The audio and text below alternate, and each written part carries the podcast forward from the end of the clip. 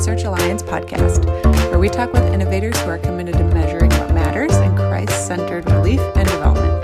My name is Kristen Check. I'm the host of this podcast and co chair of the Accord Research Alliance. Today, I share with you a not so recent conversation I had with Nathan Mallonee, uh, my co host at the Accord Research Alliance podcast, who is also Senior Director of Program Development at Living Water International.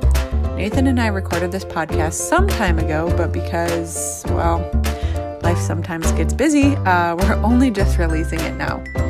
In the past few years, Living Water went through an exercise to develop their theory of change. And today I'm sharing our conversation with you on why your organization needs a theory of change, some resources that Nathan shared for developing one, and also some learnings that Living Water had as a result of them undertaking this process a few years ago.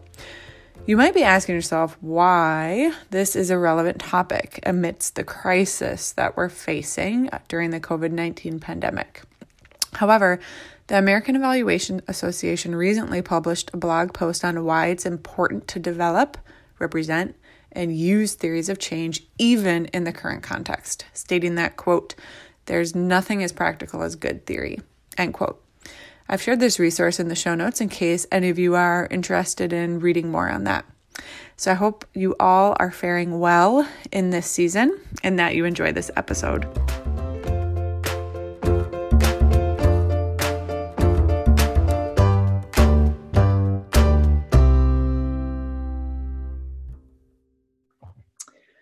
Well, Nathan, you have been a co host on this podcast since its inception, or uh, someone I would like to refer to as the founding father of the podcast. So it's really great to finally have you on here as a guest. So, welcome. Well, thanks, Kristen. Yeah, it's great to be here. I'm looking forward to this. And uh, it is admittedly a bit strange, though, being on the other side of the mic. Okay, well, I'll go easy on you. Um, so before we jump in uh, to the topic that we have for today, I was hoping you could give us maybe just a brief intro to yourself, who you are, to Living Water International, especially for those listeners who might not be really familiar with you or your organization. So just let us know a little bit how you came to Living Water and the role that you serve there. Absolutely. So I will start with Living Water and then work backward to myself. So, Living Water is a Christian international NGO. We currently work in 18 countries with programs focused on water access, sanitation, and hygiene. And within that, we place an emphasis on church and community mobilization, which we'll be talking more about here today. Uh, but my role with the team is I lead what we call our program development team, which is focused in two areas primarily. The first is improving our program quality so we do that. Uh, we have a small team, but we work closely with our regional and country offices on issues of program design, monitoring, evaluation, and learning. And then uh, the other aspect is working to increase the scale of our work uh, by pursuing and managing institutional funding, which is a growing part of our revenue portfolio. And then prior to that, I was with a with another Accord member Convoy of Hope in a similar role. And prior to that, coming out of grad school, I spent a couple years uh, working more in the private sector um, as an agency owner, helping consult with different nonprofits and organizations. Great. Thanks for that overview. So I know we're going to talk a lot about your theory of change today. And I remember when you and I first met, when you first came to Living Water two and a half years ago, you were talking about this and working through this and you and i and a lot of our listeners know that this is a theory of change is a really crucial important thing to have um, for for any organization that's trying to affect change out there in the world. So i'm hoping you can start us maybe more macro level and then we'll go a little more micro. So if first off if you could maybe tell us what is a theory of change and why do we need one yeah, those are both great questions. Uh, let me start uh, with first what is a theory of change? So, first of all, just to clarify, there's not an agreed upon definition of what a theory of change is. So, I will give you my definition and then come back and try to answer that second question of why do you or why does your organization need one? I think that's a more important question. But what it is, I would say it's a document, or you can think of it as a, as a product that you develop that explains what your organization's desired long term change is. So, what do you ultimately hope to achieve? So, once that's defined, then you would clarify what are the, the short term and the medium term changes or results that need to happen to contribute to this long term change to help it come about. From there, you can think about what activities your organization does um, to produce those short and medium term results. And so it's thinking through that. It's the you know the document itself. You are usually having a visual diagram that would describe that the long term change and the way that those short and medium term changes can lead to that along with a narrative. And so, beyond just the diagram, you need some sort of narrative to describe what the diagram is saying. So, it's developing that that product, that document, but more importantly than the product is the process surrounding it. And I would say that this is another critical aspect of what a theory of change is. And that's because this process is probably more valuable than whatever document you end up with at the end, no matter you know how great that document actually is. But uh, and that's because it's important to have a lot of conversations with as many people inside the organization as possible, but also key stakeholders outside of it. And what you'll find, I think, a lot of times is that there might be a lot of assumptions, implicit understandings of what the organization is there to accomplish? What is its purpose, and what are you hoping to see happen in the communities or with the clients or beneficiaries that you work with? And so, uh, so it's really important to have this process to walk through it, and just getting on the same page as an organization is incredibly valuable. So that's how I would describe what a theory of change is. Um, it's a little bit different than a logic model or a logical framework that some of us might be more familiar with and has been part of international development work for a long time, it can be usually a bit higher level and more global at the organization level than at a at a country or program or project level, where you usually see log frames. So that's the theory of change. Now, why do you need one? To the to the second question, Kristen, I think many organizations do need to seek this clarity on what you're ultimately hoping to achieve. And again, I think too many times this is left implicit or maybe it's it's buried in other documents or things like that, but you know, there's a famous quote, if you don't know where you're going, any road will get you there. And I think that applies here. And so in some organizations, especially newer organizations, smaller or younger organizations when they start out, usually develop a specialty in some certain activity or approach. So, living water, for example, as we started out, um, you know, as a group of people coming together, figuring out how do we provide safe water in rural parts of Kenya. And from there, we developed a specialty in um, drilling water wells and installing water wells in rural areas throughout Africa, Latin America, and which is great.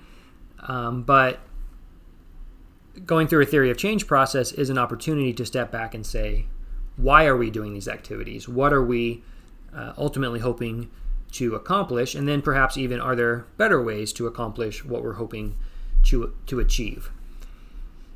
So it's helpful to have this understanding, get everyone on the same page, and to make some implicit understandings of why we're here as an organization, why we do what we do, making those more explicit. So that's the first one. The first reason you need one. The second is that for those of us who do evaluations, which I know a lot of our uh, audience for this podcast is involved with that, you need clearly defined outcomes you're trying to measure. So maybe in many cases you might be working with a project or program that does have a log frame or logic model uh, which is great. But if you're looking at how do we evaluate the effectiveness of this organization overall or this particular program that's being implemented uh, across countries, then you would need these outcomes more clearly defined. Third, I would say is that as an organization, if you're trying to develop a learning agenda, this is a very helpful framework to be working from. A theory of change is filled with assumptions. You would say, if we do X, it will lead to Y. And sometimes these assumptions are well grounded in, in the literature and the research, and other times they're not. And so it can guide your research, it can guide your learning agenda as an organization. And then finally, I would say that it's simply becoming increasingly popular with institutional funders. And so if that's a part of your funding, then you're going to need one sooner than later. So that's a, another practical reason there. Sure. Yeah, that's a great point, Nathan. Um, well, all great points there. And I'm sure you used a lot of these whys yourself as you were developing uh, Living Water's theory of change. So, could you give us maybe now if we want to just dip into uh, maybe like a broad overview of Living Water's theory of change and what some of the core ideas are behind it? Okay, great. Well, hopefully, we can put a link in the show notes to see the whole document so you can follow along with that. But I'll just mention the highlights quickly here.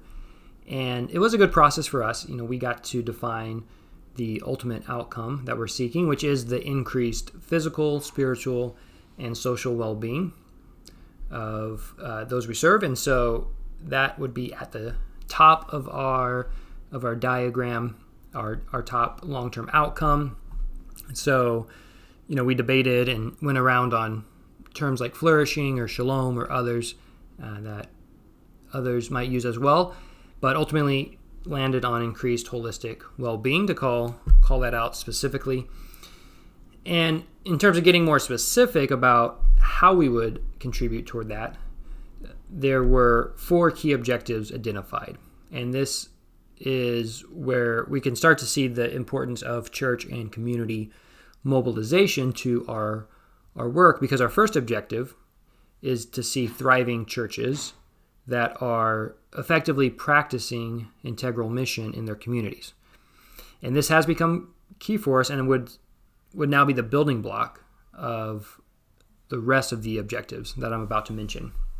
So that's the first one. The second one objective is more resilient communities. And we believe that when there are thriving churches, there will be more resilient communities uh, more trust in the community, more collective efficacy. Uh, these these elements that build these resilient communities, which then leads to our third objective, which is increased wash services. So the actual services around water, sanitation, and hygiene, the, the facilities, the infrastructure, the services. And for this, we think you need resilient communities to, to accomplish the sustainable level of services that we're, we're seeking. And you also need then the, the thriving churches. And then on top of all of this would be improved wash practices. And this is really where it gets more tricky because this is behavior change. This is uh, people washing their hands or correctly storing water.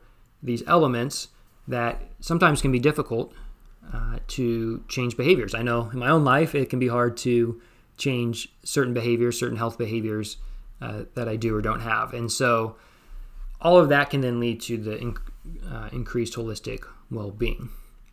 Underneath that, we build out some of the shorter term results and some of the activities that can then lead to that. Yeah, thanks, Nathan, for walking us through that. And I'm looking at your the theory of change infographic right now mm-hmm. that you've shared with me, and we will share this in the show notes so other folks can reference this as you're um, talking about it as well. And I really appreciate how for Living Water, the church is at the center. Um, and I, I'm just curious, would you say, has that always been an aspect of your program model, or maybe the, the crux or core of your program model in the theory of change offered you the opportunity to articulate that? Or did you see going through this theory of change exercise as more of like a grounded approach to kind of bringing that to light or making maybe highlighting it a little bit more in the way you do your program yeah that's uh, first of all i'm glad you picked up on that but yeah, that's a little bit of a of a tricky question, trying to understand whether or not it's uh, always been a part of our work. I guess the the answer I would give is yes and no. I would say that from the beginning, our founders, co-founders, uh, always had an implicit understanding around how we wanted to work with churches, and that that should be a part of our work, and it was a part of our work in many ways. But I think it was only really within the last seven to eight years that there's been a much more intentional effort to discover and define how we wanted to partner with the global church. So, our first attempt at trying to articulate this came in 2013 in a church mobilization strategy. And this, this was all before my time, but in the last several years, a big part of, of our work around this has been to develop a toolkit that we, we call it Flourish, but it's about mobilizing churches and communities around WASH. And what led us to this point is for years we had, you know, as we're starting to try to understand how we wanted to do this, we picked up um, materials and resources and training from a, a great organization, Tearfund out of the UK, who has decades of experience in this. Uh, so we started using their Umoja guides. But one of the challenges was, you know, part of this mobilization process is that, you know, you're letting the communities define and decide what types of development projects they want to work on.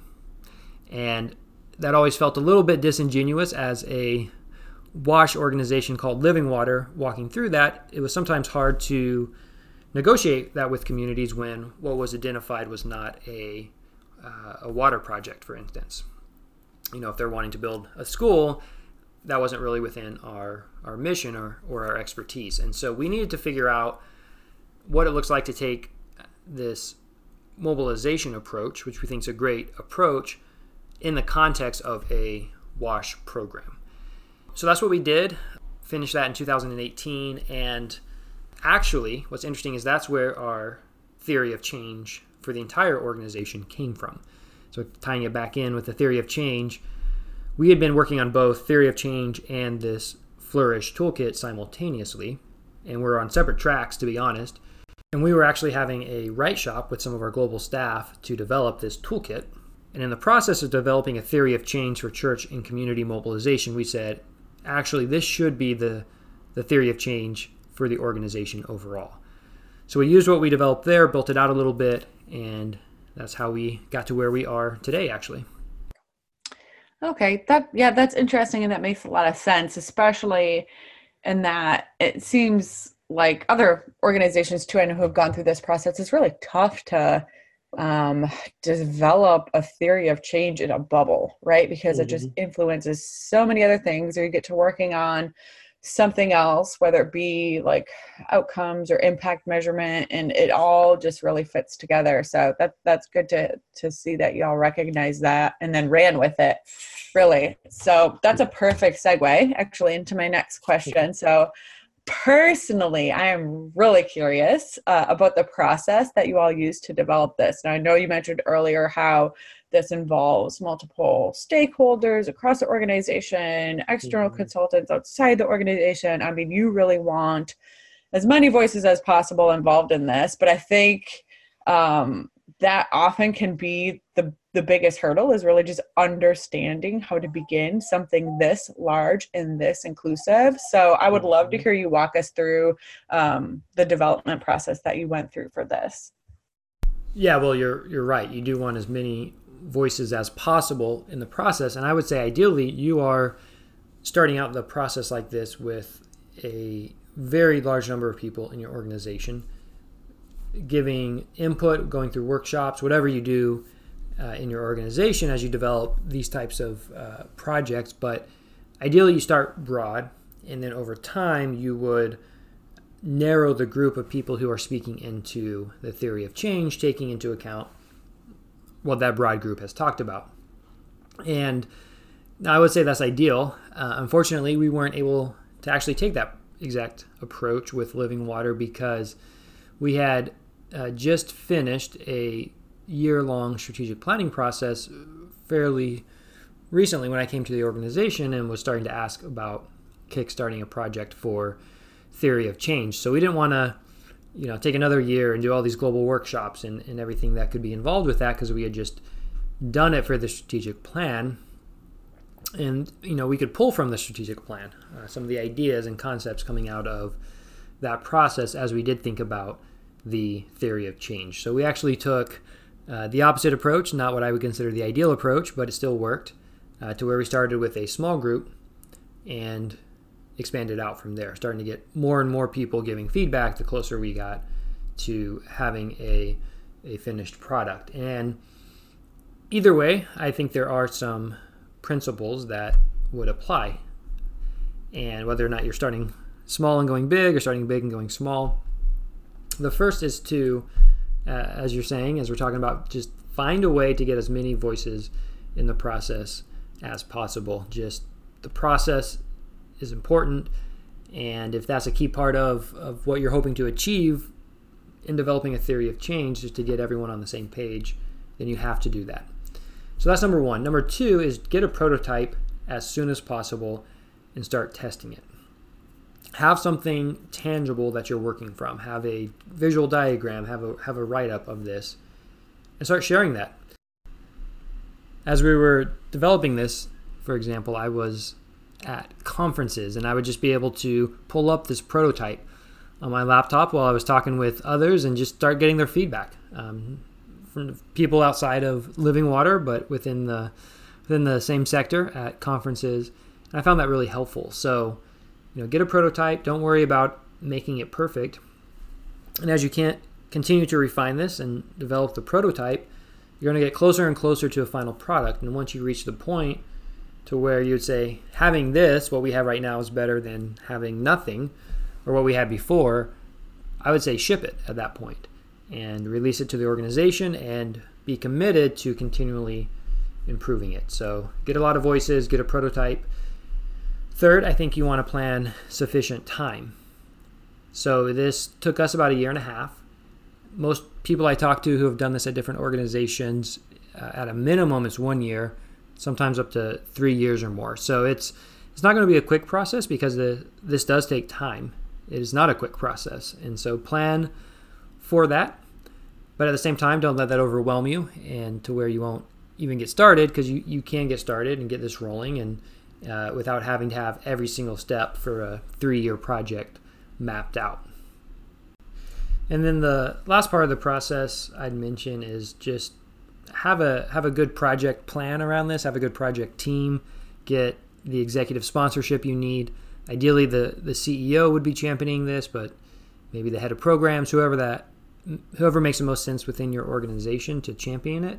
Uh, you need that, but also someone who is at the project management or project lead level that is day in day out thinking about this to keep things moving forward because if this does take a couple years other things can pop up and attention can be distracted even if even if there was initial momentum around this so someone just to keep it moving forward during that time period Okay. Yeah, that's helpful to know, Nathan. I mean, thanks for your transparency really and kind of sharing that there there's an ideal mm-hmm. way to do it but there's a reason it's called the ideal way right it's because a lot of times exactly. it's not realistic or the real world just throws us more curveballs um, but it's it, i think it's helpful honestly to know for everyone listening once you see just sort of the breadth and scope of living water's theory of change that you can build or you know you can design something this um i guess rigorous you know for lack of a better word not going through the most ideal of processes in the world right but we just do the best we can um, in the context that we have so thanks for sharing that that's probably mm-hmm. going to be really encouraging for a lot of folks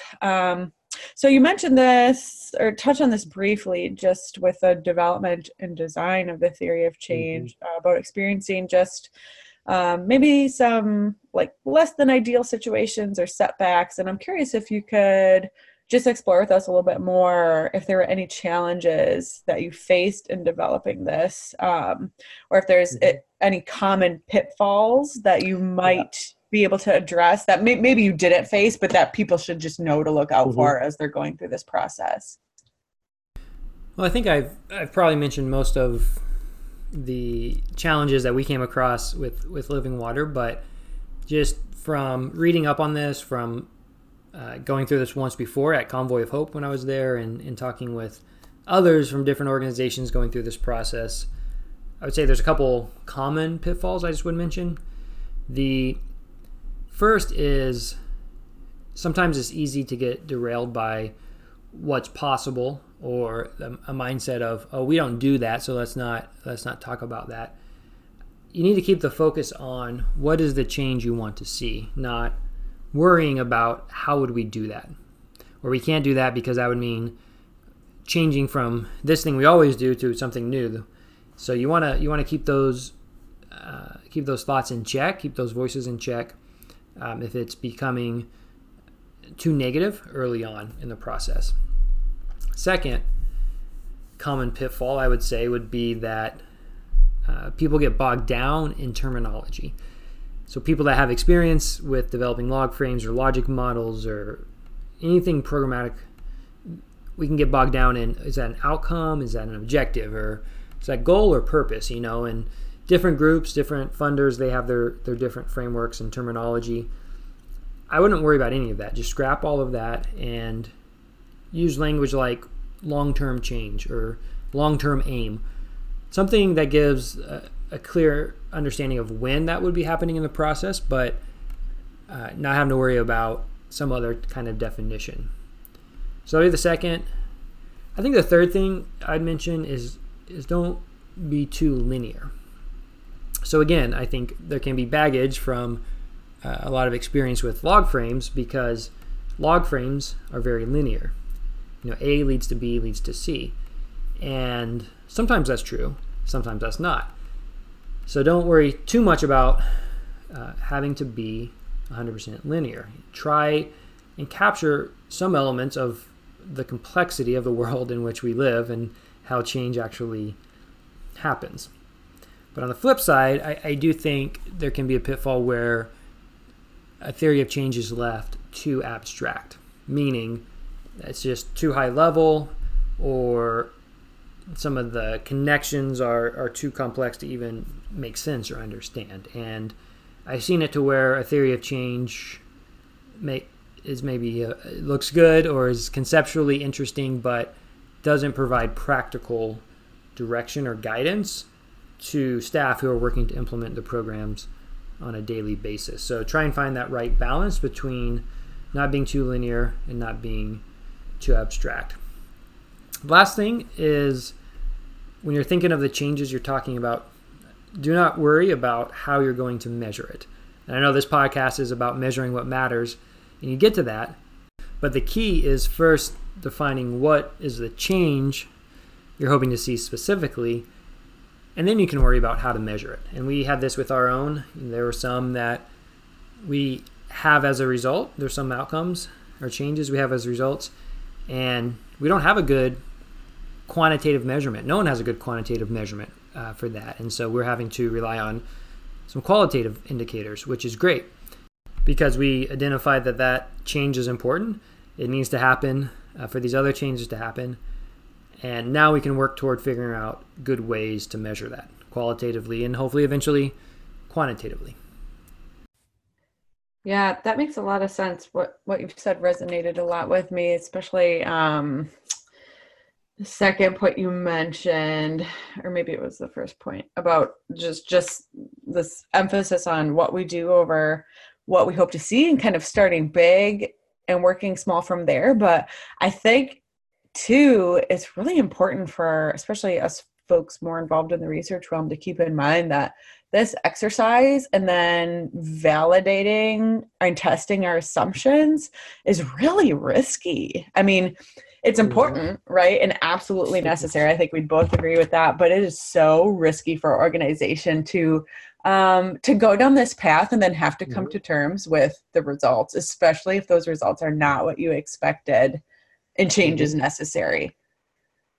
Okay, so you touched on just maybe some of the challenges. I want to know, Nathan, if you've seen any benefits yet um, from going through this exercise and mm-hmm. If so, um, let us know. If not, that's okay. But then looking to the future too, what benefits mm-hmm. do you mm-hmm. hope to see kind of over the long term? Yes, uh, for sure. I mean, we've already seen a lot of great benefits from this, and the development process itself is obviously helpful. I know I've mentioned that a couple times, but uh, practically it's given us a framework now or a mental model that we can use in all of our programmatic conversations. So it's a document, it's a framework we reference back to frequently as we're talking about program design or other decisions that come up. So we use it for that. We're also uh, launching a learning and innovation agenda, and we've pulled heavily from this. I was talking about that a little bit earlier, but the assumptions that we have in our theory of change can form, and we're, it is forming the topics and areas that we want to learn in, and also identify where we think as an organization we need to be innovative. So as for that. And then practically, we are updating and have updated our list of indicators for all of our work, and and we've structured it around our theory of change. So we've gone through and made sure that for every result listed on our theory of change, we have a at least one indicator for that. Again, even if it's only a qualitative indicator at this point. Mm-hmm. Yeah, that's great. And I, I noticed just you touched on a kind of a number of things here about maybe just the breadth of influence with an organization of having a theory of change with the fact that there's feedback loops built into program design or redesign. It's setting an agenda um, for your organization with regards to learning.